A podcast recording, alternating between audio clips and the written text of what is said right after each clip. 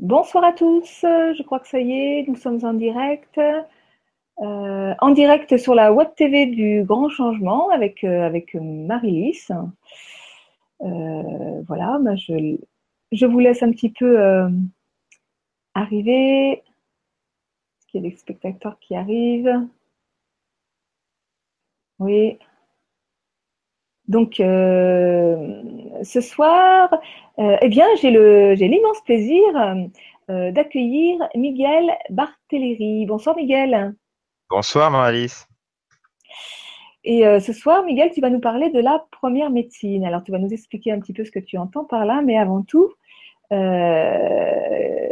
vais te poser un petit peu ma, question rituelle parce que euh, à la base, toi, tu es un, scientifique, un, médecin-chercheur, et progressivement, tu t'es intéressé à, à la naturopathie la naturopathie, je crois, enfin, tu, mhm. et, plus particulièrement à l'alimentation, l'alimentation vivante. Euh, qu'est-ce qui a fait que tu t'es euh, bah, particulièrement intéressé à ce, sujet-là eh ben, écoute, euh, bah, bonsoir Marie-Lise, puis bonsoir à tous ceux qui veulent bien, qui ont bien voulu se, connecter ce soir pour, pour m'écouter parler pendant une petite heure. alors, qu'est-ce qui m'a amené vers la naturopathie? Euh, tu, dans ta question, tu m'as dit est-ce qu'est-ce qui m'a amené à l'alimentation? Et en fait, euh, c'est l'alimentation qui m'a amené à la naturopathie, on va dire. Euh, mais j'ai, c'est une question, c'est une question qui, qui, qui, percole un peu à travers ma vie. si j'ai si j'ai réfléchi bien, hein, ça s'est c'est pas fait du jour au lendemain, même s'il y a eu des facteurs déclenchants dans les dans les on va dire dans les cinq dernières années. Mmh. Mais si tu veux, j'ai toujours été intéressé par euh, chercher la cause des causes, tu vois. Mmh. Euh, c'est, ça a toujours été mon, mon dada. Mmh, j'aime pas mettre du sparadrap sur les choses, je préfère qu'on les change d'un coup et puis qu'on passe à autre chose.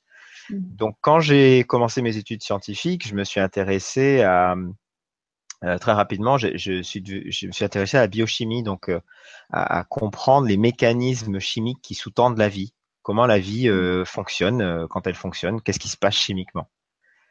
Et, et donc j'ai j'ai fait un master, un DEA de, de, de biochimie. J'étais aux États-Unis et puis voilà les, les, questions venant au fur et à mesure. Ce qui m'intéressait, c'était de comprendre, ben finalement, qu'est-ce qu'on pouvait faire de manière fondamentale pour euh, pour soigner les gens et enfin, je dirais même plus pour les guérir et pas seulement les soigner.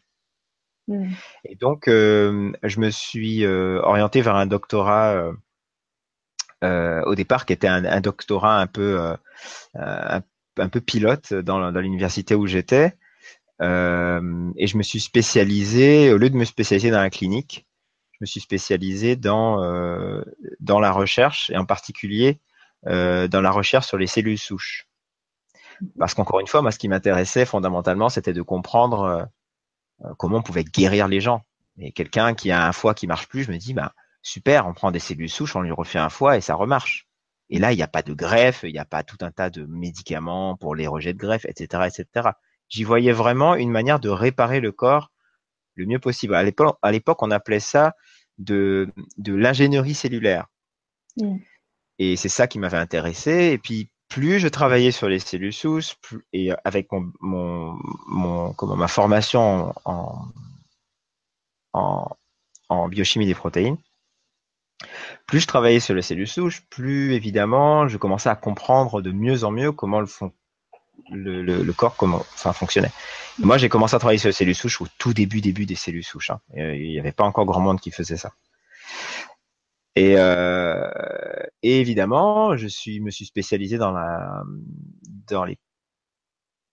dans, la composition des protéines des cellules souches, comment elles fonctionnent, comment, comment elles se parlent, etc. Et puis, euh, évidemment, quand on parle de cellules souches, on finit par parler de, on finit par parler de cancer. Et donc, euh, j'ai continué sur la lancée et je me suis intéressé à, euh, à la problématique euh, du cancer. Euh, pour m'apercevoir que ça n'était pas vraiment une. C'est-à-dire que j'ai toujours ma casquette de biochimiste sur la tête et j'essaie de comprendre ce qui fait qu'un cancer fait un cancer. Et quand je regarde au niveau biochimique, euh, il y a des choses qui s'additionnent pas. Et comme je suis un biochimiste à la base, les biochimistes sont très très portés sur le métabolisme, le sport, le métabolisme et toutes ces choses-là. Donc, comment la vie s'organise pour régler l'énergie, les questions d'énergie, les questions de, reproduction, les questions euh, logistiques tout simplement de la vie, quoi. Et donc, faisant beaucoup de sport moi-même, euh, on pense à, ce que ce qu'on appelle ce qu'on appelle la nutrition, donc euh, on remet tout ça en question, etc. Et donc j'ai j'ai j'ai repensé ma manière de me nourrir par rapport à ce que j'avais appris à l'université. Ce que beaucoup de mmh. gens ne font pas, entre parenthèses. Hein. Les gens souvent ils compartimentalisent. Il y a ce que je fais au travail puis ce que je fais à la maison. Mmh. Et donc, euh, ce faisant, euh, j'étais dans l'université en fait qui euh, où Dr Campbell qu'on connaît bien en général dans les milieux de l'alimentation, euh, Colin Campbell, euh, a fait ses études. Donc, il était, il était un peu connu comme le loup blanc dans cette université-là, mhm. étant lui-même biochimiste. Et euh, je me suis intéressé à ce qu'il avait écrit. Et ce qu'il a écrit m'a interpellé vraiment, mais vraiment plus profond de moi-même. C'est-à-dire que j'ai vraiment compris. Pour moi, c'était évident ce qu'il racontait. C'était non plus, non seulement c'était évident d'un point de vue scientifique, mais c'était évident, euh, euh, comment, d'un point de vue pratique comme d'un point de vue théorique. Mhm. Et les questions, c'était comment mettre ça en pratique. Alors, euh, je, vais te raconter une toute petite histoire. Hein. J'ai eu, quand je suis arrivé aux États-Unis, j'avais une vingtaine, début, début, début de ma vingtaine d'années, j'avais, avant la, la rentrée des classes, je suis resté à l'hôtel la veille parce que c'était pas encore ouvert et je tombe. Euh, la première chose sur laquelle je tombe euh, quand j'allume la télé, c'est euh, une, une, publicité. Tu sais, les publicités américaines qui durent une heure là. Mhm. Et c'était une publicité qui vendait un, qui vendait une centrifugeuse. C'était un gars qui s'appelle Jack Lalane ou Jacques Lalanne, d'origine française. Ses parents étaient français, mais bon, c'est un Américain. Il est mort maintenant. Il est mort à 90 ans. C'est un, un, monsieur qui était tout faible quand il était jeune. Il était asthmatique et tout. Et c'est lui qui a, avec l'exercice, le sport, il a montré que c'est cette personne-là, Jack LaLanne, qui a montré que avec le sport, on pouvait euh, combattre les maladies, combattre l'asthme, combattre toutes ces choses-là. Ce que j'ai compris un peu plus tard. Mais ce gars-là, lui, à lui tout seul, il a créé le mouvement de sport et de bien-être par le sport qui existe aux États-Unis. On peut le créditer, ce gars-là, de ça.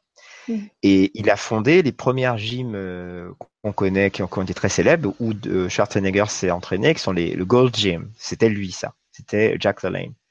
Et puis dans ses vieux jours, il s'est intéressé à l'alimentation aussi, évidemment, étant sportif. Il s'est rapproché de pas mal de biochimistes, dont quelqu'un comme Campbell, et il a commencé à vouloir faire des jus. Et il a, il a fait toute une, gamme, une marque de, de centrifugeuses qui marchait très bien. Et je tombe sur cette pub où il explique qu'il faut faire des jus de légumes, on est carencé, on n'a pas, on n'a pas assez de vitamines, etc., etc. Et j'écoute le truc pendant une heure. Je dis, j'avais à peine posé mes valises. Hein. Et je me dis, mais c'est vrai, ce qu'il raconte, c'est, c'est pas faux et tout ça. Et j'allais commencer mes études de biochimie, donc ça, ça me parlait. Mm.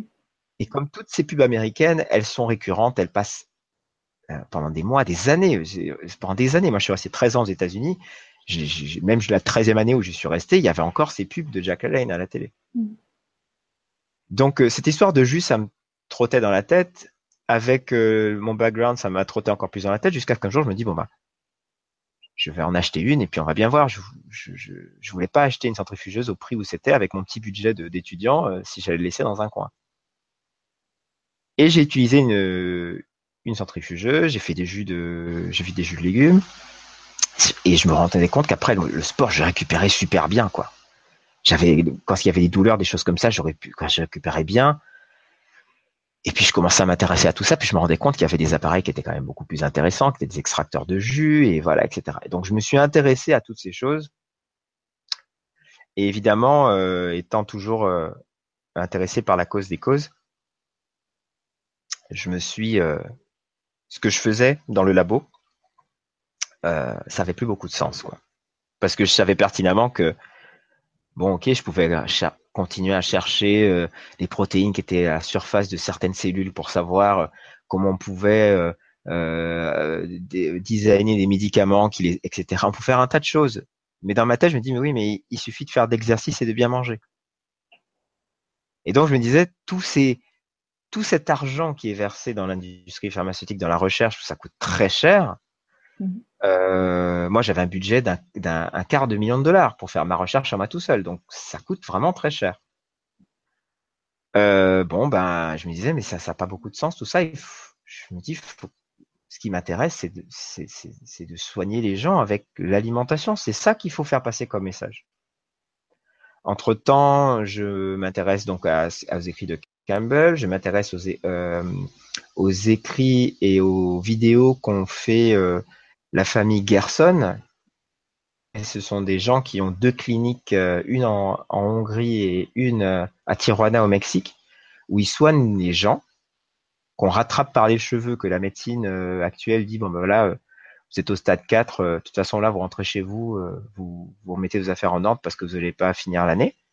Eh ben, ils rattrapent ces gens-là par un cheveu, et au bout d'un an, ils vont très bien. C'est quand même. Et, le secret de Polichinelle de, qui traîne dans les, dans les couloirs de, euh, des, des, universités, euh, des services d'oncologie, c'est qu'il y a des gens qui, en mangeant vivant, en mangeant végétal et vivant, euh, en finissent avec le cancer et vivent très bien. Moi, j'avais, je m'étais procuré un, un, livre qui s'appelle La cure Gerson. Ouais, c'est ça. C'est les Gerson. C'est, euh, c'est, c'est quelqu'un qui, au début du siècle dernier, au début 1900, euh, je sais pas si t'intéresse que je te que je te fasse la petite petite histoire, mais c'est quelqu'un qui lui aussi était malade et qui a, s'était dit, ah, c'était, c'était un, c'est, quelqu'un qui a l'esprit scientifique. C'était un médecin allemand d'origine juive qui a, enfin de confession juive plutôt, qui a euh, euh, il était malade, il était pas bien, et il avait des migraines. Mais quand on est euh, étudiant en médecine et qu'on fait des migraines, surtout quand on commence à faire de l'internat, ça devient difficile. Il faut, il faut, faut étudier, etc. Et il souffrait de vraiment de migraines sérieuses. Et, donc, il, allait voir ses profs et il a dit, écoutez, qu'est-ce, qu'est-ce que je peux faire pour ma migraine? C'est, insupportable. Et ses profs lui disaient, ben, écoute, euh, faut faire avec, faut apprendre à vivre avec, tu n'as pas d'autre choix. Et lui a refusé ce diagnostic. Il dit, non, non, il y a forcément quelque chose à faire. Et à la bibliothèque de Berlin, il a regardé, cherché les migraines, etc. Et il est tombé de manière complètement fortuite, il aurait pu vraiment le louper, sur un article de quelques lignes qui avait été écrit euh, une vingtaine d'années auparavant d'un médecin de campagne qui avait écrit dans un article médical que une de ses patientes s'était soignée de ses migraines euh, débilitantes hein, euh, en changeant son alimentation. Point. En deux phrases. C'était terminé. Mhm. Alors lui, il s'est dit, mais c'est pas possible, il y, a, quelque chose. Qu'est-ce que, qu'est-ce que, il y a que ça. Il s'est dit, bon, bah, puisque personne peut m'aider, je vais m'aider moi-même. Et il a commencé à expérimenter. Il a commencé à se dire, bah voilà, je vais regarder, euh, aujourd'hui, je vais manger que ça. Et puis je vais voir si ça me donne mal à la tête. Et puis demain, je mangerai euh, autre chose. Puis et il a commencé à regarder tout ce qu'il mangeait et ce qui lui donnait mal à la tête et ce qui lui donnait pas mal à la tête. Et il s'est rendu compte qu'à chaque fois qu'il mangeait des produits animaux, il avait mal à la tête plus ou moins rapidement. Si c'était des fromages, il avait mal à la tête dans l'heure. Si c'était de la viande, c'était dans les minutes. Si c'était du lait, ça prenait peut-être, c'était en soirée. Donc il y avait, il y avait des choses comme ça que c'était plus ou moins rapide. Mm. Et il s'est rendu compte que quand il mangeait des végétaux, ça se passait bien, en particulier quand ils étaient crus. Ça se passait encore mieux. Et qu'il arrivait même à rattraper un mal de tête en consommant des végétaux. C'est là qu'il a quand même se posé des questions et il s'est dit, c'est quand même quelque chose. Alors je te raconte cette histoire parce que c'est cette histoire-là vraiment qui m'a touché. Hein. Mm. Euh, il, euh, il, s'est dit bon ben je, je voilà je vais manger que comme ça, j'aurai plus jamais mal à la tête. Ce qu'il a fait, c'était son petit régime migraine il est devenu médecin praticien. Il s'est installé euh, dans une petite banlieue, je crois, de Berlin ou dans, des petites communes qui étaient autour. Et un jour, il y a une femme qui vient le voir, qui a des migraines, et il lui dit, bah, écoutez, madame, on ne peut pas faire grand chose. Puis il dit, écoutez, moi, j'ai des migraines toute ma vie, et voilà comment je m'en suis sorti. Essayez, puis regardez si ça marche pour vous. J'ai rien d'autre à vous proposer. Alors cette femme qui en souffrait, et les gens qui souffrent de migraines qui nous écoutent euh, peuvent en témoigner, euh, c'est vraiment quelque chose d'horrible. Et elle a essayé, elle revient le voir euh, quelques semaines après, elle disait, mais docteur, c'est fantastique, j'ai plus mal à la tête, je peux fonctionner, j'essaie de terminer les migraines. Alors elle fait, bah, c'est super. Et forcément, quelqu'un qui a des migraines, qui s'en sort, elle va en parler à tous les gens qu'elle connaît. Mm. Et tous les gens qu'elle connaissait qui avaient des migraines, et, et, donc les gens viennent le voir, ils commencent à avoir une réputation, et il dit aux gens, bah, vous avez des migraines, vous faites ça, et il leur explique comment faire et tout. Super. Et puis un jour, il y a une femme qui vient le voir et qui lui dit, eh ben, écoutez, euh, mes migraines sont complètement parties, puis euh, elle avait une, ce qu'on appelait une, comment on appelle ça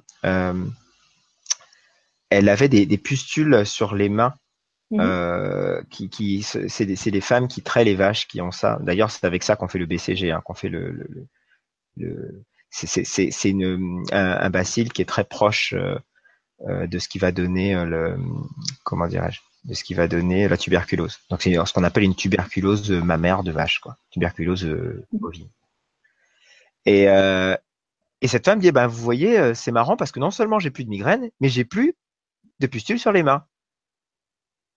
Alors, le docteur Garson, il dit, mais oui, enfin bon, ça n'a rien à voir. C'est Là, ce que je vous ai donné, c'est seulement pour la migraine. Mais bon, tant mieux. Si vous n'avez plus rien, super. Et puis, il y a plusieurs personnes qui viennent le voir au fur et à mesure, de fur et à mesure des mois, des années. Il y a des gens qui avaient des pathologies multiples et, et qui avaient de la migraine aussi. Et quand ils prenaient son régime migraine, tout se réglait. Mm. Il a commencé à se poser des questions. Il s'est dit, mais c'est quand même quelque chose. Et il a commencé à se dire, en réfléchissant bien, parce qu'en tant que médecin, il faut apprendre à écouter ses patients et pas toujours penser qu'ils vous racontent des, bêtises. Mhm. il, a, il, a, commencé à se dire, mais peut-être que le corps, finalement, quand il se répare, il se répare pas par morceaux. Quand il se répare, il répare tout. il a commencé à systématiquement donner son régime migraine à des gens parce qu'il a rencontré des cancéreux. Ben, D'un seul coup, à l'époque, ça se traitait pas le cancer. Hein. Euh, ben, leur cancer disparaissait, etc. avec l'alimentation. Et il a commencé à donner ce régime-là. Et euh, les, évidemment, euh, l'hôpital universitaire de Berlin, ils s'en sont un peu rendus compte. Il a commencé à avoir une petite réputation et il a proposé une recherche clinique euh, aux grands professeurs de l'époque à Berlin euh, sur ça. Alors évidemment, on lui a dit euh, oui, mais bon voilà, tous ceux qui euh, ont une tuberculose qui vont claquer parce qu'ils n'ont pas les sous pour aller faire une, cure en sanatorium, pourquoi pas De toute façon, ils vont mourir. Donc euh, donnez-leur votre votre recette miracle et puis s'ils vivent, tant mieux. C'est ce qu'il a fait.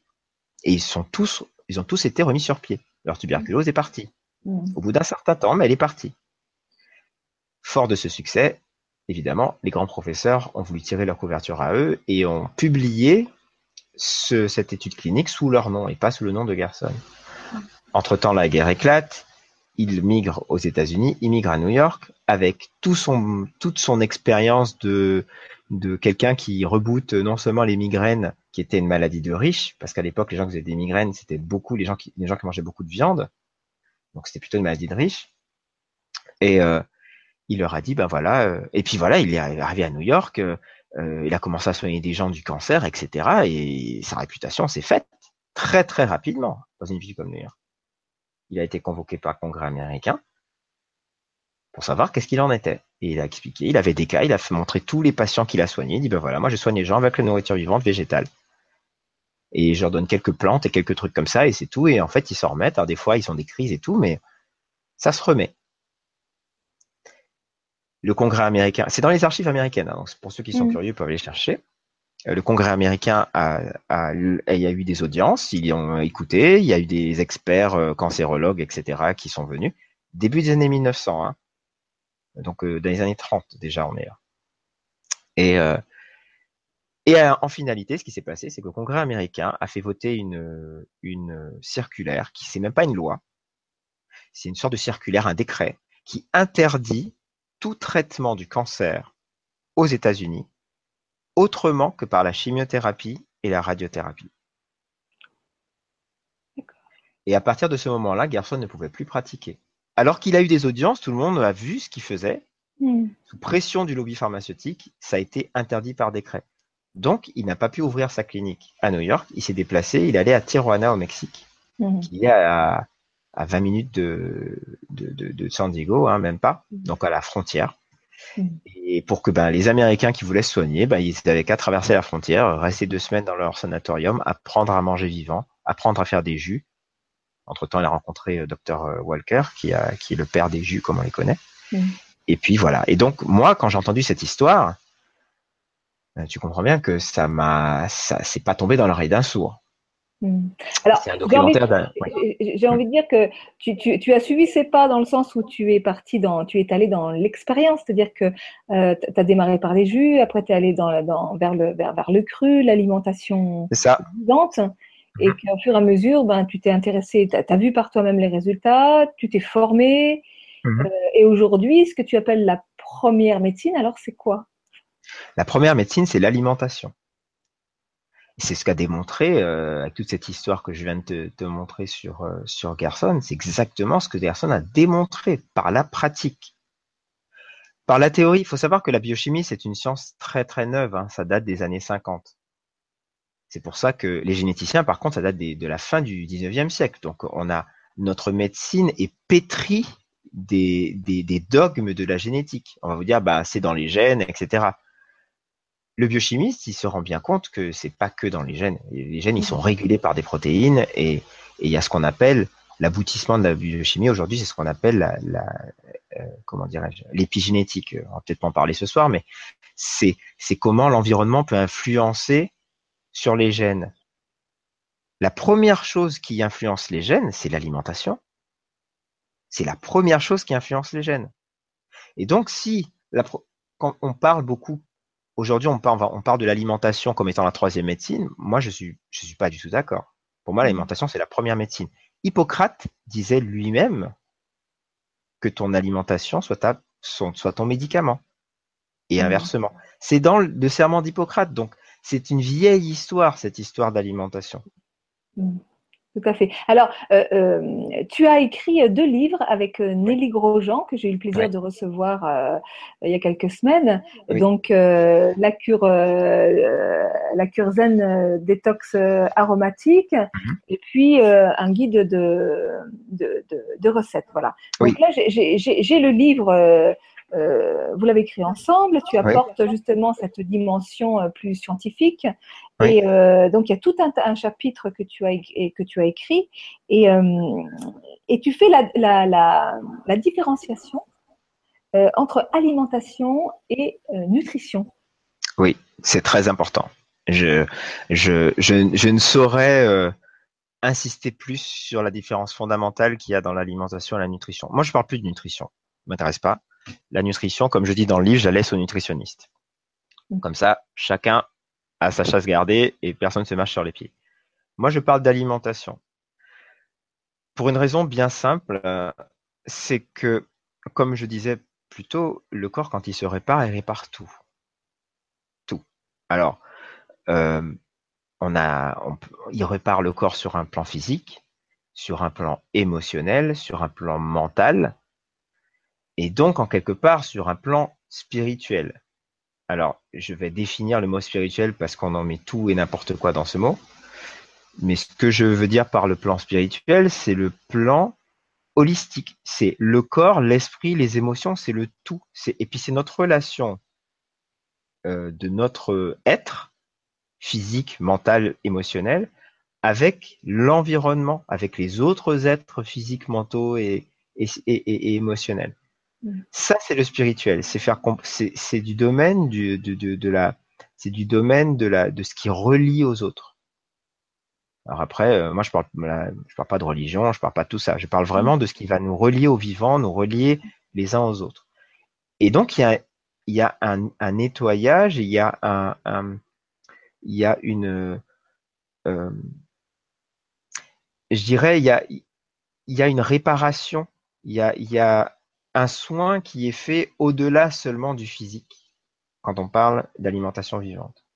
Alors l'alimentation, tu, dis que euh, tu reprends le sens étymologique? Complètement. Le sens étymologique de l'alimentation, euh, c'est très important. Les mots sont très importants. Euh, alimenter, l'aliment, ça vient du latin aliere, qui veut dire nourrir, faire grandir, faire croître encourager aussi. Euh, et, du, et du mot mantis, qui veut dire esprit. Euh, Donc alimenter, c'est nourrir l'esprit. Mm. Et l'esprit, l'esprit, c'est c'est les émotions, le corps, c'est tout. C'est ce qu'il y a là et tout le reste. L'esprit, c'est le tout. En religion, on va parler d'âme. Mais, mais l'esprit, c'est ce que je pense, euh, ce que je, ce que je pense que je suis, mon intelligence, mon intellect, mes émotions, tout ça, et mon corps. L'esprit, c'est le tout. Alimenter, c'est euh, faire croître, faire grandir, c'est nourrir l'esprit. C'est c'est holistique, c'est toute la personne. Mm. Alors que nutrition, C'est juste faire grandir. Donc effectivement, je peux vous nourrir avec, euh, comme on a nourri les vaches avec des, avec des farines animales, ça les a fait grandir les vaches. Ouais, pas de problème. Ça les a fait grossir, tout ça. Oui, on fait grossir. Mais c'est pas de ça dont je parle. Mm. Euh, moi, faire grandir quelqu'un, euh, c'est pas, pas ce qui m'intéresse le plus. Faire grossir ou maigrir quelqu'un, je m'en fiche. Euh, Il y, a des- il y a des gens qui vont me dire, bah ouais, mais j'aimerais prendre du poids, j'aimerais être en perte. Je fais, mais ce qui est plus important, c'est, c'est comment vous vous sentez vous. C'est ça qui est important, c'est bien se sentir dans sa peau. Après, le poids, il suivra ou pas. Mm. Mais c'est bien plus important de bien se sentir dans sa peau, à mon sens. d'accord. Donc, Donc euh, euh, voilà, je, je voulais juste faire une petite parenthèse pour, pour permettre aux auditeurs de penser à quelque chose par rapport à notre langue française. Et j'en parle souvent dans, dans les stages d'ailleurs que quand je participe au stage d'Irène Grosjean et de Nelly Grosjean, et puis les stages qu'on a fait l'année dernière et qu'on fera cette année, euh, en 2018 ensemble. Le, en français, et beaucoup de mots, beaucoup de mots finissent par M-E-N-T, qui finissent donc par la racine mentis. C'est pas le cas d'autres, euh, c'est pas le cas d'autres langues, hein. C'est notre Mhm. propre à notre langue. Donc, de notre langue, quand on dit gentiment, c'est qu'on met la gentillesse ou, ou la, ou la gentillesse dans l'esprit. Quand on dit rapidement, on met la rapidité dans l'esprit. Donc, c'est- très, très important de comprendre que dans notre langue, les adverbes, on a conscience, une conscience, dans l'inconscient collectif, les adverbes parlent de l'esprit. Et Mhm. chaque fois qu'on fait quelque chose, on le met dans l'esprit. mm, Donc, une parenthèse que je vais refermer aussi vite, le mot gouvernement. Gouvernare, c'est diriger, c'est diriger, contrôler. Dans le mot gouvernement, vous avez gouverné, vous avez dirigé, vous avez contrôlé les esprits. mm. Quelque chose, quelque chose auquel il faut penser un peu des fois de temps en temps. Merci Miguel.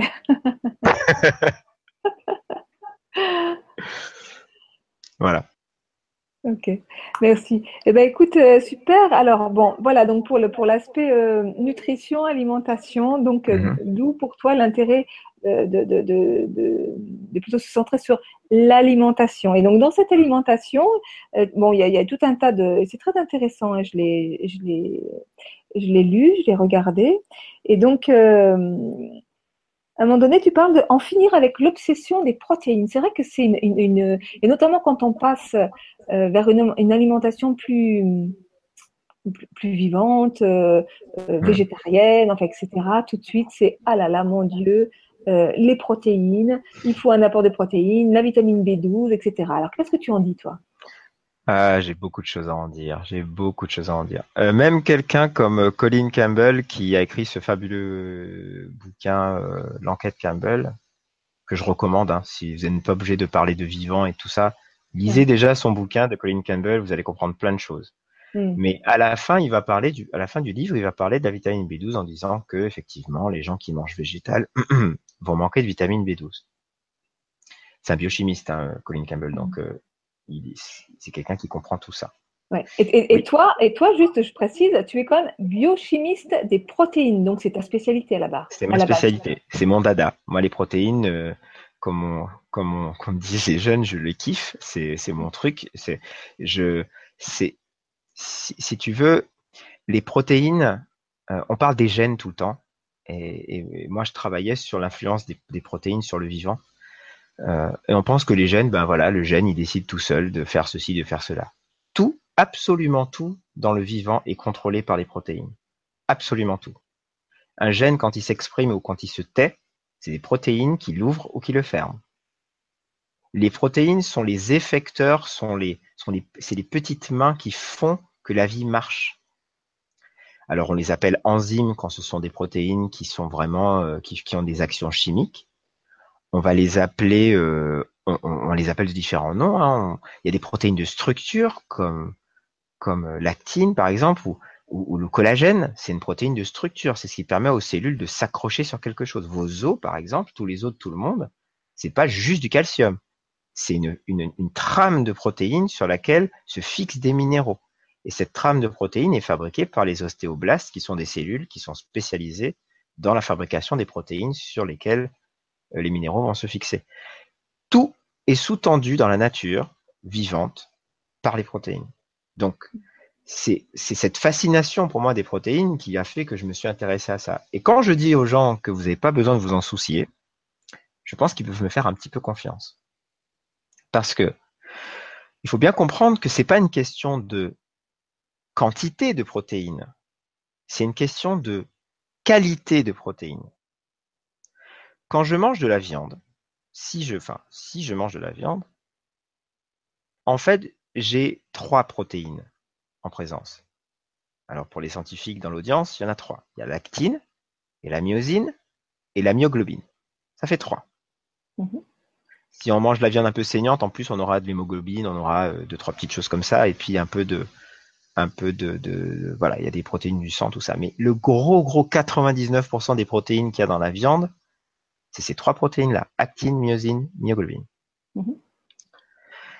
Ces protéines sont des protéines fibreuses. Pourquoi? Parce qu'elles doivent, leur, leur rôle, c'est d'être une structure. Donc il faut qu'elles soient costauds. C'est pas des protéines qui se laissent faire, c'est pas des protéines qui se laissent dégrader facilement. La preuve, quand on doit manger de la viande, on la mange pas, quand on vient pas tuer la bête, on mange pas comme ça. On laisse l'animal, euh, on l'accroche l'animal et on laisse la viande faisander commencer à se décomposer pendant 2-3 jours pour que la viande soit tendre. Mm. Parce que c'est des protéines qui sont très costauds. Dans le monde végétal, la structure, elle est faite par les sucres. La lignine, qui est, qui est le bois euh, des arbres, ou la cellulose, qui va composer les, les plantes un peu plus molles, cette structure-là, ce sont des sucres. Le, le, règne animal, ça va être des protéines. Donc, quand je vais manger de la structure, je vais manger quelque chose de vraiment très très résistant. Donc c'est quelque chose qui va me demander à moi, euh, consommateur, beaucoup d'énergie. Mais je vais avoir droit qu'à ces trois protéines qui sont même pas des protéines très intéressantes parce que les protéines de, structure, bah, c'est comme du mastic et du du mastic et du et ou euh, comment dirais-je des, des aglos et du et du béton. Je veux dire, c'est c'est très basique comme chose. Mmh. Quand je mange une protéine, quand je si, je mange par exemple une, une cellule euh, végétale ou même un une cellule du foie d'animal, par exemple, qui va poser un autre problème, on va en venir, mais une cellule qui, n'est pas de la structure, je vais avoir beaucoup, je vais avoir une grande variété de, d'enzymes, c'est-à-dire de protéines qui sont solubles, des protéines qui sont faites pour bouger, alors qu'une protéine de structure est insoluble par nature. Mhm. Et donc, je vais avoir une protéine qui est beaucoup plus facilement assimilable.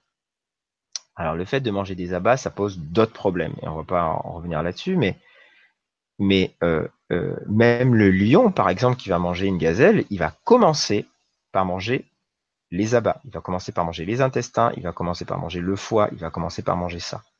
Mm. Il va ouvrir le ventre, il va manger ce qu'il y a à l'intérieur. Et puis il va attendre un peu avant de commencer à attaquer les muscles, parce que c'est très costaud. Et puis vraiment les muscles, ils vont être surtout mangés par ben, une fois que voilà la bête leur a déjà été un peu plus tendre. Mais c'est très difficile à digérer un, muscle. C'est très difficile à digérer. Et donc, euh, on a des protéines qui étaient et très difficiles à digérer.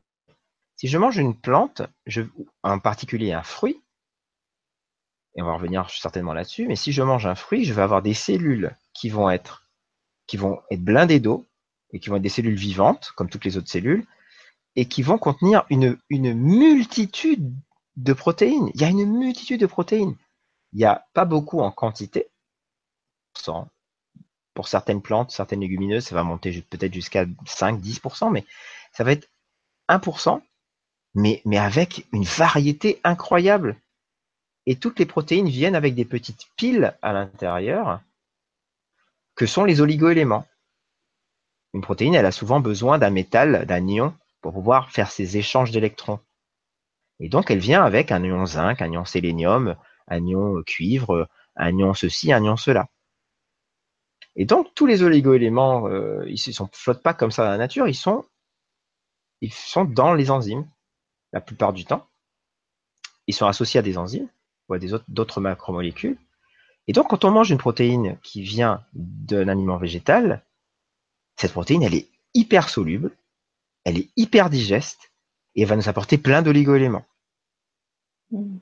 Donc, on va faire un saut quantique, dans le sens propre du terme, euh, dans la qualité de protéines qu'on va manger quand on va manger une protéine végétale. Elle est beaucoup plus digeste et elle vient avec plein d'autres bonnes choses avec.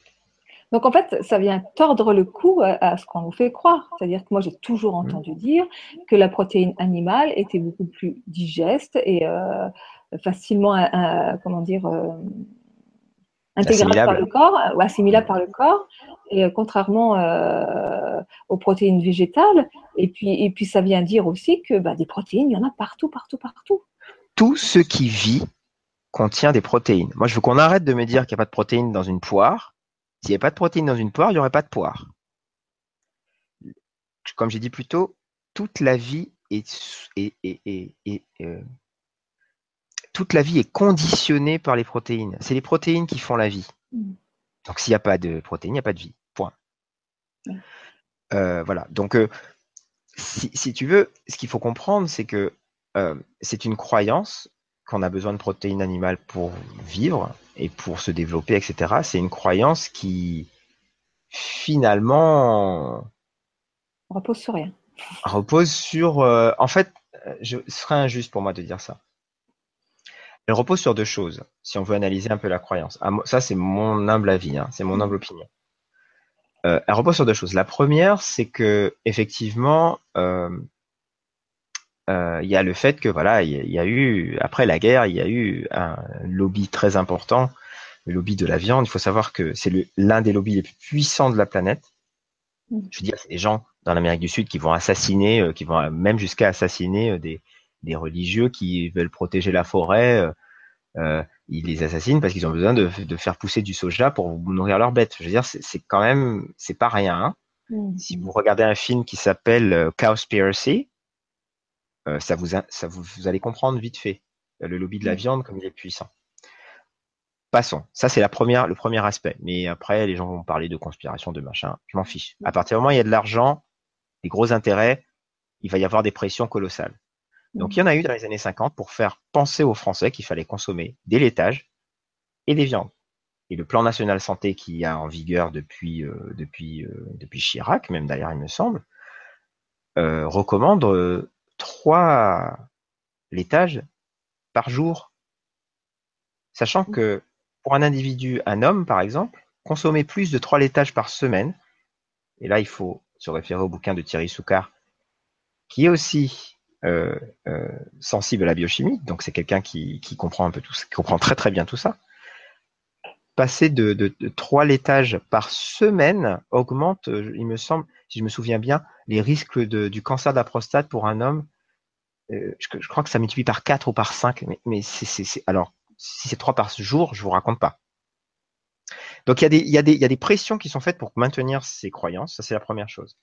Mais il y a une autre chose qui, c'est, c'est pas basé non plus sur rien, cette histoire d'énergie qui a à voir avec la viande. Parce que tous les gens qui mangent, qui mangent de la viande crue vont vous dire si je mange un steak tartare, je pète la forme après, je, ça, me, ça me requinque. Mmh. Et cette personne n'aura pas tort. Effectivement, la viande crue peut, elle a le pouvoir d'exciter le système. Et je ne parle pas d'énergiser le système, hein. je parle mmh. d'exciter le système. Mmh. C'est pas la même chose. Parce que quand on excite le système, ça monte, et puis après ça redescend, comme le café. Et puis en mmh. général, on descend bien plus bas que qu'on qu'on était au départ. Mmh. Quand on énergise un système, il y a une espèce de cohérence avec la génétique. C'est-à-dire qu'on va réveiller certains gènes, on va réveiller certains processus, on va remettre en, on va remettre en cohérence tout un système d'hormones, etc., qui vont, euh, euh, qui vont euh, rediriger les énergies du corps vers là où elles ont besoin d'être euh, à partir du moment où le corps les, possède. C'est quelque chose de complètement différent. Et, l'histoire des hommes leur a montré que quand que, les, les hommes, et ça Irène, Irène Grosjean en parle très très bien dans sa vidéo euh, La vie en abondance, Et, et ça, c'est de là que vient ce, fantasme, ce, cette croyance de, de la viande, c'est que quand on commence à manger de la viande, c'est comme si on, on mangeait l'énergie de l'animal. Mm.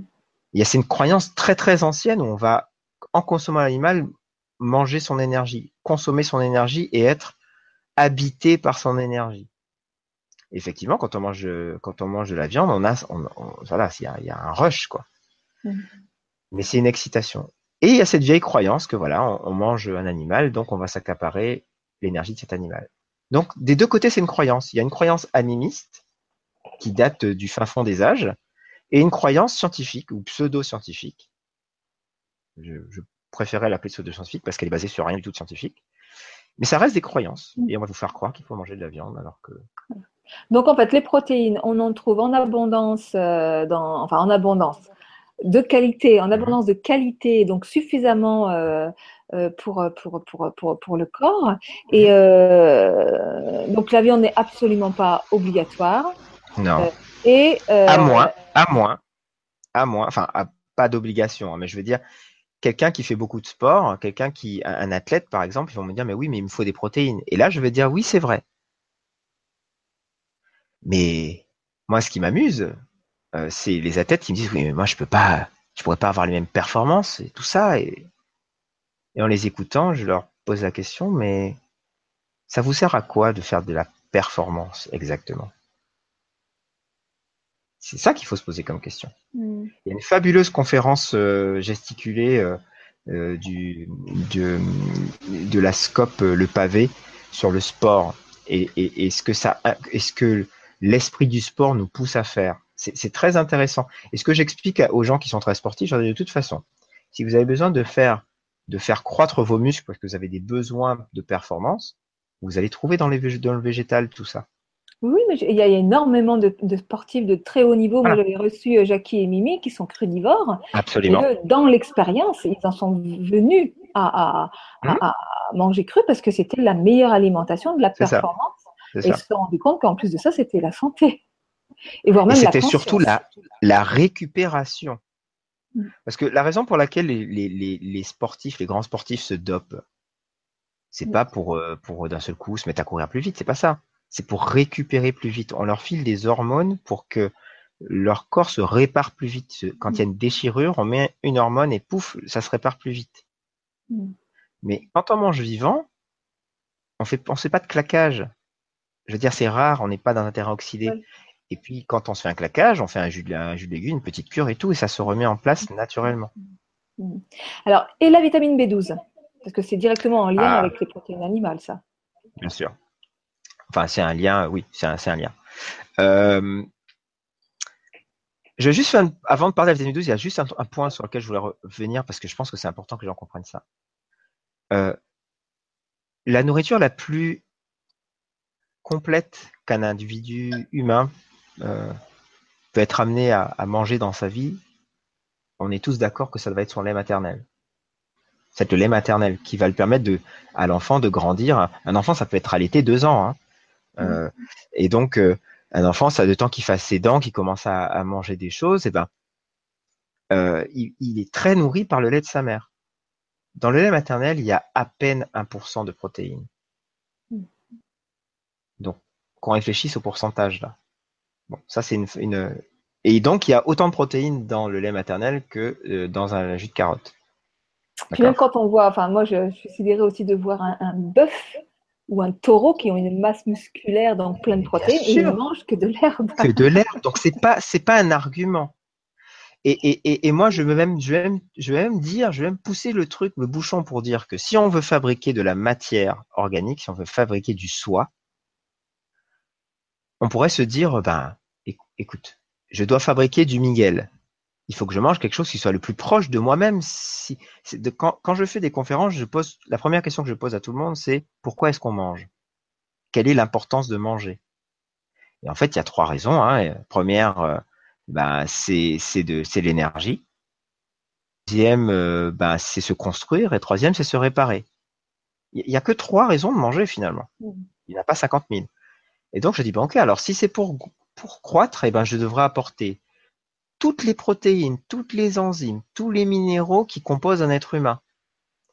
Donc, la meilleure source pour moi pour devenir un être humain, je devrais manger de l'homme. si je suis logique. Je devrais manger quelque chose qui me ressemble le plus. Amusez-vous à manger euh, les, cannibales de Papouasie-Nouvelle-Guinée. Moi, j'ai grandi en Nouvelle-Calédonie. Papouasie-Nouvelle-Guinée, il y a encore des cannibales. Hein. Et ben, tous les gens qui sont cannibales, etc., il y a une petite protéine qui s'appelle le prion, qui est une protéine qui devient un peu folle, et qui euh, leur troue la tête comme un gruyère. C'est ce qui mm. s'est passé avec les vaches, qui ont mangé de la vache. Quand on ah. mange du soie, on détériore systématiquement. On ne sait pas trop pourquoi.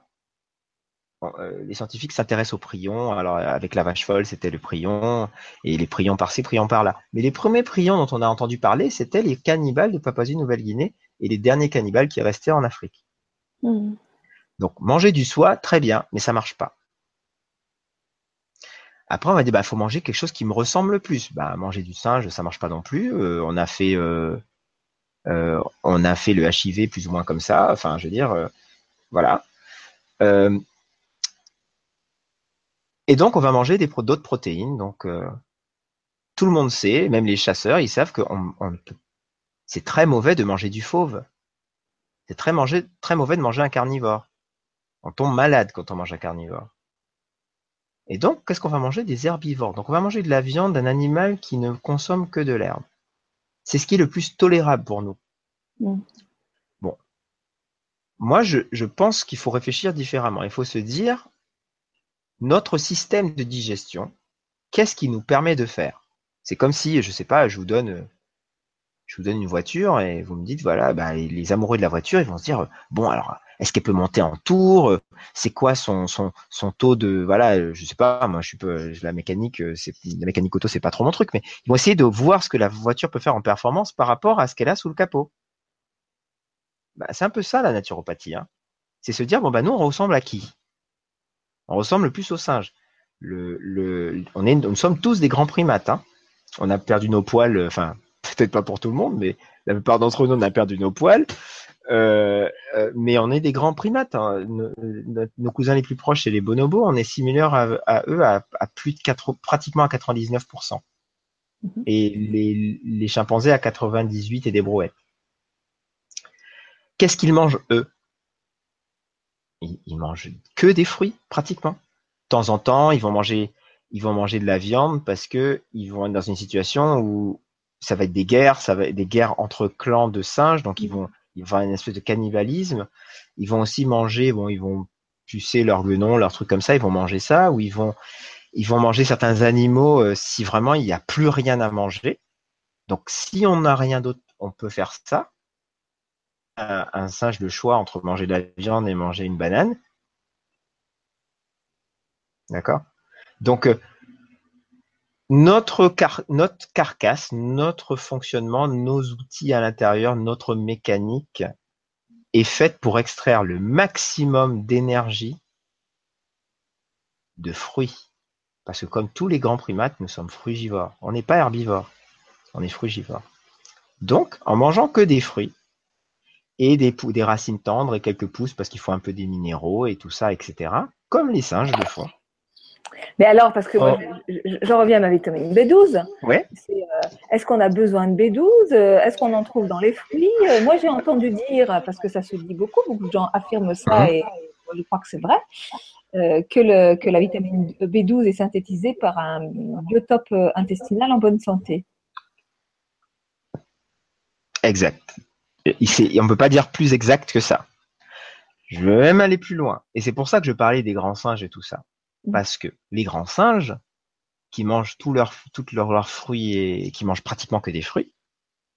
Alors les, les gorilles ils mangent beaucoup de feuilles parce qu'ils sont de plus en plus mis au fond de la jungle à cause des hommes qui avancent et donc ils ont plus que ça à manger. Mais ils se débrouillent très bien. Euh, ils font leur vitamine B12 comme des grands. D'accord?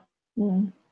Donc, euh, personne ne va dire que bah, bah, mon singe, il faut que je, enfin, dans les eaux, euh, ils vont pas piquer les singes avec la vitamine B12.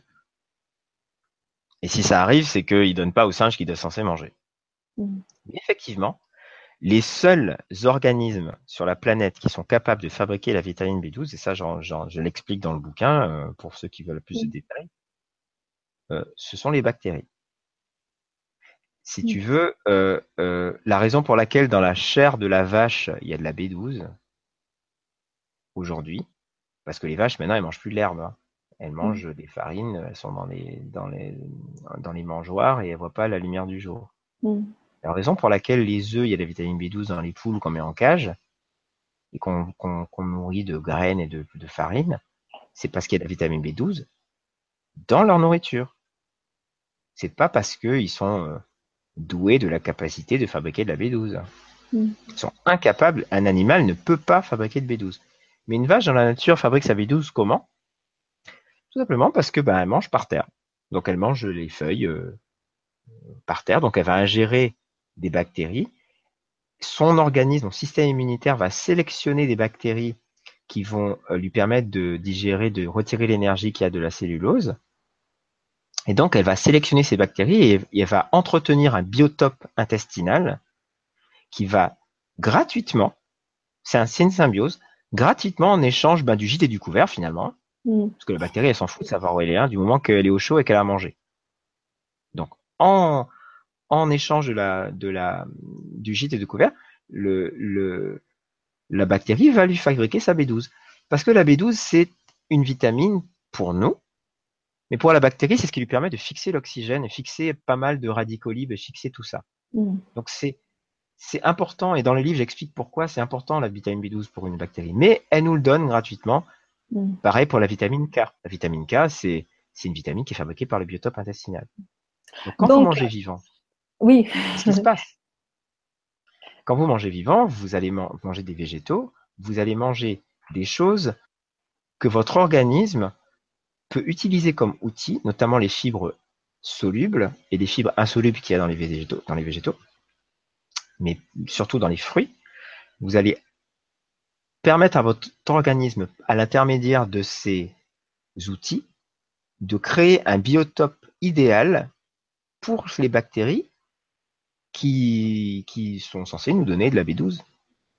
La raison pour laquelle les végétaliens souvent sont en carence de B12, et j'ai vu quantité, quantité de vidéos euh, sur YouTube sur cette histoire de B12 où les gens disent oui, ben, j'ai arrêté puis je prends des suppléments parce que ceci. Mm. Ouais, moi je peux être végétalien, manger des frites tous les jours. Hein. C'est végétalien. Hein. Mm. Mais c'est pas vivant. Mm. Donc c'est pas c'est pas une question de manger végétal, c'est de manger végétal vivant et de manger du végétal qui nous corresponde le plus. Oui, c'est vrai ce que tu dis, c'est très très important parce que même manger cru, c'est pas forcément manger vivant. Non. On peut manger du on peut manger du poisson cru, c'est cru.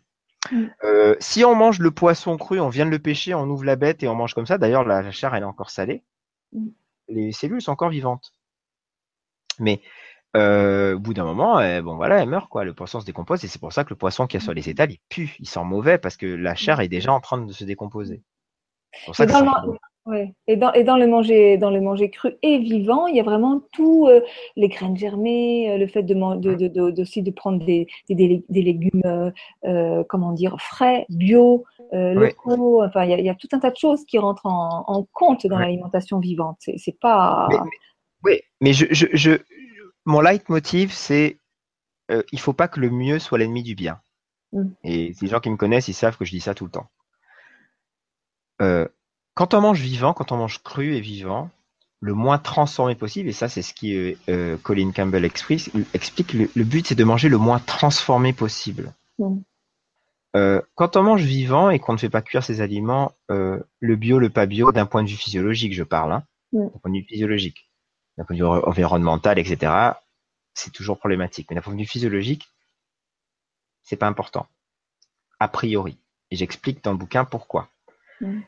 Parce que un, pesticide, intrinsèquement, il a une plus grande affinité avec les fibres qu'avec notre bile qui normalement dissout euh, les, tout ce qui est, euh, tout ce qui est soluble dans le gras les pesticides sont pas solubles dans l'eau. Vous imaginez, chaque fois qu'il pleut, il faudrait remettre des pesticides. On s'en sortirait pas. Donc, les pesticides, ils, sont, ils sont pas solubles dans l'eau, premièrement. Et les fibres végétales, ont une affinité pour tous les composés organiques qui est très forte. C'est pour ça que quand vous mangez quelque chose qui est très fibreux, vous allez manger de la laitue par exemple. Vous n'allez pas en retirer, vous allez retirer pas mal de minéraux, mais tout ce qui est, si votre intestin, votre, vos intestins ne sont pas réparés, ils ne sont pas euh, euh, en forme, vous n'allez pas en retirer grand chose de la laitue. Parce que les fibres, vous allez être en compétition avec les fibres et, et les fibres, c'est comme une éponge, elles vont, elles vont absorber, on parle d'absorption avec un D comme Dominique, elles vont absorber les nutriments.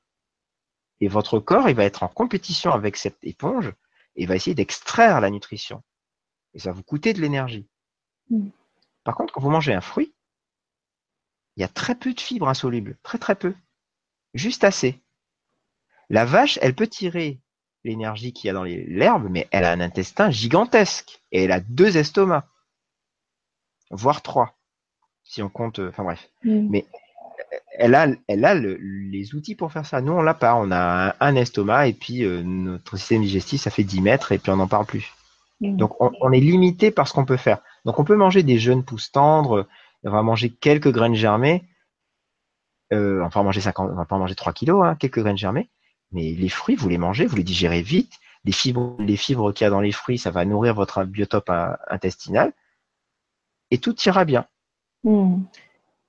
Je sais qu'il y a des gens qui vont un peu tiquer sur ça, mais on n'aura peut-être pas le temps d'en parler aujourd'hui. Mais non, justement, c'est pour ça. Là, je voudrais, je voudrais euh, recentrer parce que on, arrive bientôt vers la fin de l'émission et je voudrais surtout pas ne pas parler des jus. Parce que juste pour terminer avec les fruits, parce qu'on l'a déjà dit dans d'autres émissions, les, fruits, mhm. ils sont à comment? Ils sont à, consommer toujours à part du reste, parce qu'il y a une histoire de digestibilité qui fait que pour éviter que ça fermente, etc. Mais euh, j'aimerais pouvoir parler des, jus parce que toi, finalement, tu es devenu un petit peu euh, un pro des jus.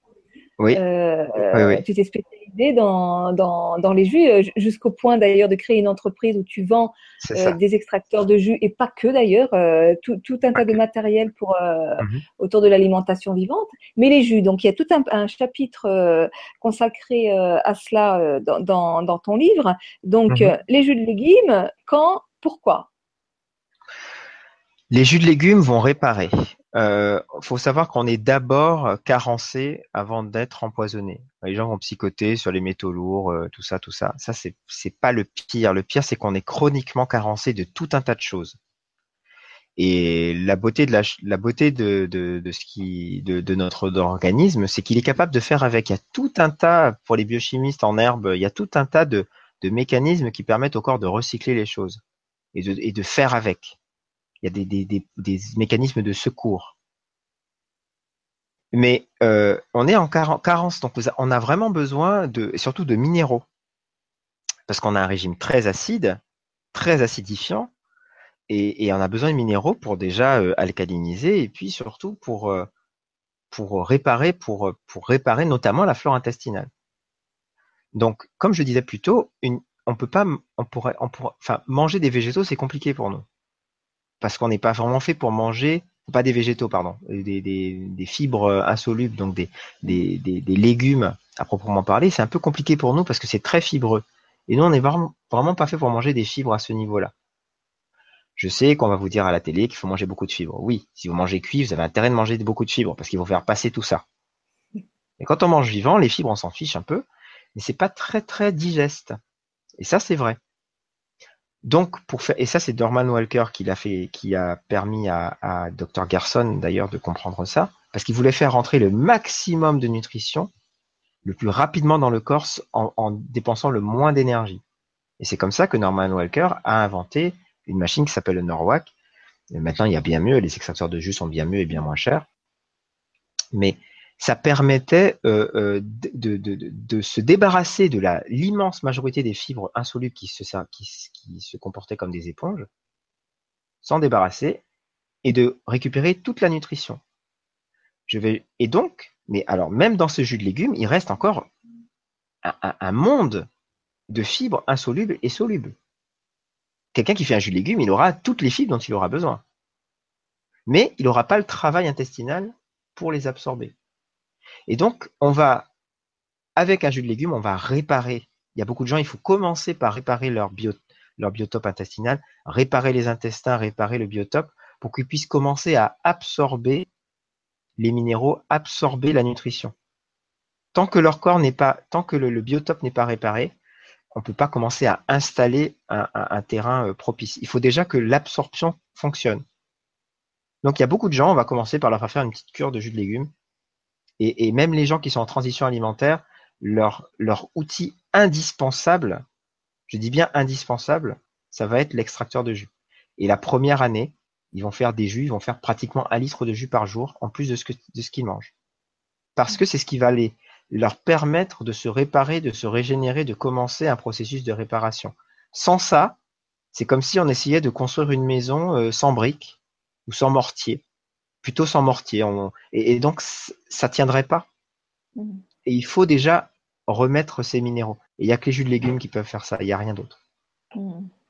Et euh, au niveau des, jus de légumes, donc pourquoi l'extracteur? Pourquoi pas la centrifugeuse euh, c'est une bonne question. Alors, moi, j'ai utilisé les centrifugeuses, hein, donc je ne vais pas cracher sur les centrifugeuses. Je dirais même plus que si vous avez ça dans votre chez vous, par pitié, euh, utilisez la centrifugeuse.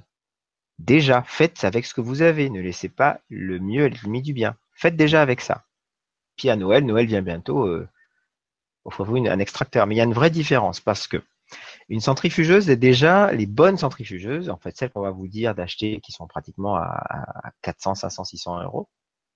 Elles tournent à des fois à pratiquement 30 000 tours minute à cette vitesse-là, alors le processus déjà c'est une râpe, c'est quelque chose qu'on va râper. Et puis euh, la projection va être mise sur un, tamis qui, avec la force centrifuge, euh, il avoir les liquides qui vont sortir. Euh, j'explique beaucoup plus en détail dans le bouquin, donc je ne vais pas m'étendre, j'essaie de faire simple. une centrifugeuse ne pourra récupérer qu'une petite partie de la nutrition du fait que c'est une extraction à grande vitesse. Donc, il ne permettra pas de récupérer la partie importante de la nutrition qui n'est pas liquide. Elle est comme un gel. Mm. Et, le gel, ça coule pas. C'est très difficile, ça, ne s'enlève pas facilement. Mm. Euh, et donc, euh, non seulement ça, mais le peu de nutrition, enfin le peu, c'est déjà beaucoup par rapport à ce que n'importe quel individu mange, hein. mm. mais le, ce qui va être retenu dans le, dans le bassin de, de, de, de récupération de, jus, c'est quelque chose qui va être soumis à une grande vitesse, dans un champ électromagnétique, fort, vous avez des atomes, des, molécules de dioxygène qui se chargent, ça devient du superoxygène. Et donc, avec une centrifugeuse, surtout les centrifugeuses qui vont très vite, vous allez avoir une oxydation des, minéraux que, enfin, pardon, pas des minéraux, une oxydation des vitamines, des, des, principes que vous essayez de retirer, hein, une oxydation euh, forcée parce que bah, vous avez du superoxygène qui se balade et qui va commencer à oxygéner et à, dégrader ça. Quand vous avez un extracteur de jus, il se passe autre chose. Déjà, c'est une pression à froid. C'est comme pour l'huile d'olive. Hmm. C'est une pression à froid, donc vous allez euh, permettre d'extraire cette partie très nutritive qui contient pratiquement 80%, voire 90% de la nutrition, qui est cette espèce de gel pâteux qu'il y a dans toutes les cellules. Vous allez récupérer tout ça. Ça va être à froid. Il n'y aura pas de superoxygène, il n'y aura pas de vitesse, il n'y aura pas d'air, il n'y aura pas de pression partielle, il n'y aura pas toutes ces choses-là. Il n'y aura pas d'évaporation. Et donc, vous allez récupérer ce jus-là intact. Je vous garantis, si vous n'avez jamais fait de jus de légumes avec un extracteur, je vous garantis que déjà le goût n'est pas le même qu'à la centrifugeuse. Vous vous rendez compte tout de suite. Hmm. Et, pour ceux qui, veulent essayer et qui nous écoutent, vous allez voir que vous faites une petite cure de jus de légumes de, allez, un week-end. Faites un week-end pour voir. Dimanche, vous buvez que des jus de légumes faits à l'extracteur et frais, donc que vous venez de faire ou que vous avez fait la veille au soir et que vous mettez au frigo pour le lendemain. Et puis vous regardez comment vous vous sentez le lundi matin. Vous allez être méconnaissable. Votre corps, et non seulement ça, mais vous aurez bu votre jus de légumes. Le jus de légumes va sortir de votre estomac en 15 minutes. Donc, aucun travail gastrique. L'estomac dit OK, c'est déjà fait, hop, ça passe. Vous le récupérez dans votre, euh, dans votre sang dans les, la demi-heure qui suit. En trois quarts d'heure, vous avez C'est comme les fruits, ça se digère très très vite. Un fruit, c'est la même vitesse de digestion. En trois quarts d'heure, vous avez commencé votre absorption et pratiquement fini votre absorption de l'énergie qu'il y a dans, le végétal que vous venez d'ingurgiter. Si vous mangez une carotte, vous allez mettre 3 à 5 heures à la digérer, vous allez récupérer, allez, si vous êtes euh, un individu moyen, peut-être 20% de la nutrition. Si vous faites un jus de légumes, un jus de carotte au même poids, vous allez récupérer 70% de la nutrition. C'est pas du tout la même chose. Et 70% de la nutrition non oxydée. Donc c'est quand même pas rien. Et, vous allez récupérer cette nutrition sans avoir fait l'effort de la digérer. Donc vous allez dépenser euh, 10 à 20 euh, fois moins d'énergie pour absorber 5 euh, fois plus de nutrition. C'est tout bénéf. Donc en fait, les jus, c'est très intéressant pour euh, tout ce qui est apport en, en, en quand il s'agit de, de, de, réénergétiser, revitaliser l'organisme, le, le, le, le intestinal, etc. C'est central, oui. Euh, je, la parenthèse que je vais refermer tout de suite, Dr Gerson, euh, c'est comme ça qu'il soignait les gens. Après, avec euh, Norman Walker, lui a permis de faire cette, euh, cette mm. machine. La base de sa thérapie, ça reposait sur les joues. Parce que c'est mm. comme ça qu'on sortait les gens de leurs problèmes. Maintenant, il y a d'autres approches. On peut faire ça avec les fruits aussi. On pourra faire, on pourra en reparler une autre fois. Euh, c'est autre chose. Ça mm. marche très très bien, mais il faut savoir que avant de mettre les fruits, j'aime bien mettre les légumes parce que la plupart des gens, donc les jus de légumes, euh, parce que la plupart des gens sont d'abord acidifiés, ils sont d'abord en carence chronique euh, de, minéraux. Et il faut absolument euh, remédier à ça avant d'introduire les fruits. Alors, il y a, Norman euh, Walker qui a écrit un, petit bouquin euh, sur les, sur les, sur, les jus de, fruits mhm. frais, qui mhm. justement, où il donne un petit peu, euh, en fonction de la, de la maladie, des pathologies qu'on a, bah, quels sont les, les, fruits et les légumes qu'il s'agit d'absorber en, en, jus, pour un apport maximum de, minéraux et des, enfin, de tout ce qui est nutriments à l'intérieur qui, vont pouvoir cibler directement la pathologie. Et mhm. donc, euh, un petit livre très, très, intéressant. oui. Mhm. Ouais, voilà. Et puis, j'ai envie de dire euh, surtout, c'est que, euh, parce que tu, parlais d'alimentation, c'est-à-dire nourrir l'esprit, c'est-à-dire vraiment dans, dans, dans, une approche globale qu'il ne faut pas mhm. oublier la dimension psycho-affective. Absolument. et spirituelle de l'être, et que l'alimentation, c'est bien, mais c'est pas toujours suffisant pour être en pleine santé. Mais ça commence, tout commence par l'alimentation. Oui, parce que si on commence par l'alimentation, voilà, si on commence par la base, si on, commence dans la matière, c'est plus facile de, de, commencer à faire travail émotionnel, travail mental quand la matière va bien. Oui, oui surtout quand l'organisme est complètement intoxiqué, empoisonné, il s'agit de, déjà de, remettre le, bon carburant dans le véhicule. Hein. C'est ça. Euh, voilà. ça aide beaucoup, je dis. Donc, la dépression, euh, vous, les grands dépressifs, etc., ils changent leur alimentation. La dépression, elle passe, à la, passe par la fenêtre. Hein. Ouais, ouais. Donc, euh, il y aurait plein, plein, plein, plein de choses encore à dire. On arrive on a, jusqu'à la fin de l'émission, là. donc, quel serait le, le, le, donc simplement pour pour, pour, pour, pour redire, donc toi tu, tu as créé ton entreprise qui s'appelle Juvence, donc il y a les coordonnées en, dessous de la vidéo, il y a le lien où vous pouvez aller regarder effectivement un petit peu le matériel que tu, que tu vends et donc pouvoir te contacter aussi pour avoir les, les conseils euh, en termes euh, euh, de, de, non pas de nutrition parce que toi c'est pas de la nutrition. D'alimentation. Qui va avec. Et puis donc voilà. Donc pour les pour les si vous voulez vous procurer le, le, le, bouquin pareil il y a les liens en dessous pour pouvoir les commander. Et puis pour clôturer je te laisse le mot de la fin. Qu'est-ce que tu as envie de, de, de dire euh, que tu n'as pas encore dit J'aurais deux choses à dire. La première, c'est euh, avant de savoir courir, il faut savoir marcher. Donc, euh, soyez bienveillant à votre corps et si vous voulez vous, vous, vous familiariser avec l'alimentation vivante, commencez à faire les choses au fur et à mesure. Vous jetez pas dans le cru comme ça. Ça Ça s'improvise pas. Hein. la deuxième chose que je voulais dire, c'était la règle d'or en fait. Hein. c'est alimentez-vous avant de vous remplir. Mm. Donc même si vous mangez un carambar, un mars, je sais pas quoi, pensez à manger un fruit d'abord. Mangez un ou deux fruits avant toute prise alimentaire, quelle qu'elle soit. Mangez un ou deux fruits, vous attendez un petit peu, puis vous mangez le reste. Puis regardez ce qui se passe dans votre vie. Juste ça, rien d'autre. Premier repas de la journée, vous allez manger des fruits. Quand vous vous réveillez, vous mangez que ça, en purée, euh, en smoothie, comme vous voulez. Et avant chaque prise alimentaire, quelle qu'elle soit, même si c'est pour manger euh, une tarte tatin derrière, je m'en fiche. Mangez un ou deux fruits. Et puis regardez ce qui se passe au bout de trois jours. Vous allez voir. Essayez. Alimentez-vous avant de vous remplir. Eh bien, merci beaucoup, Miguel. C'était très, très, très intéressant. Et euh, bah, peut-être qu'on aura l'occasion de refaire. Bah, J'espère. Voilà, super. Et voilà, bah, écoutez, euh, merci à vous. Vous étiez nombreux ce soir avec en direct. pas de questions pour une fois. Des fois, ça arrive.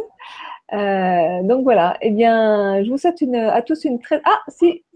Ah, il y a un petit. Alors non, c'est pas une question. Bonjour et merci pour cette conférence et pour votre travail. Ma question serait la suivante. Que recommandez-vous comme régime de transition vers l'alimentation euh, vivante Et pour les gens cherchant à perdre du poids, y a-t-il une différence? Bon, la question arrive un peu tard. Je suis désolée. Arrive un peu tard, mais bon, je pense avoir quand même un peu répondu avec mon mot de la fin, qui n'est plus un mot de la fin du, au final, ouais, Euh, qui est voilà, vous, alimentez-vous avant de vous remplir. Et puis les, les deux bouquins, euh, les deux livres qu'on a écrits avec euh, avec Nelly, qui, qui a été qui a été vraiment formidable de m'avoir de m'avoir invité à écrire un bouquin avec elle. entre parenthèses, encore l'importance des mots. le mot livre et le mot libre, c'est libère en latin. C'est le même mot. Ah. Donc lisez, ça va vous libérer. le, le, toute cette procédure, on l'a décrit dans le livre. On, explique les différentes manières de faire une transition. Il y a différents pour différents types de personnes. Euh, moi, je vous invite à regarder ce que je vous ai dit, les fruits avant chaque prise alimentaire, première prise de la journée des fruits, et puis avant chaque prise alimentaire, puis regardez comment ça se transforme. C'est important de les lire, les livres, parce qu'il y a, quand même pas mal de choses qu'il faut comprendre euh, avec cette alimentation vivante. C'est pas tout seul mais, mais dans, les, dans les livres, on a, on a pris le temps d'expliciter de, tout ça. Donc, je vous encourage à les lire. Voilà.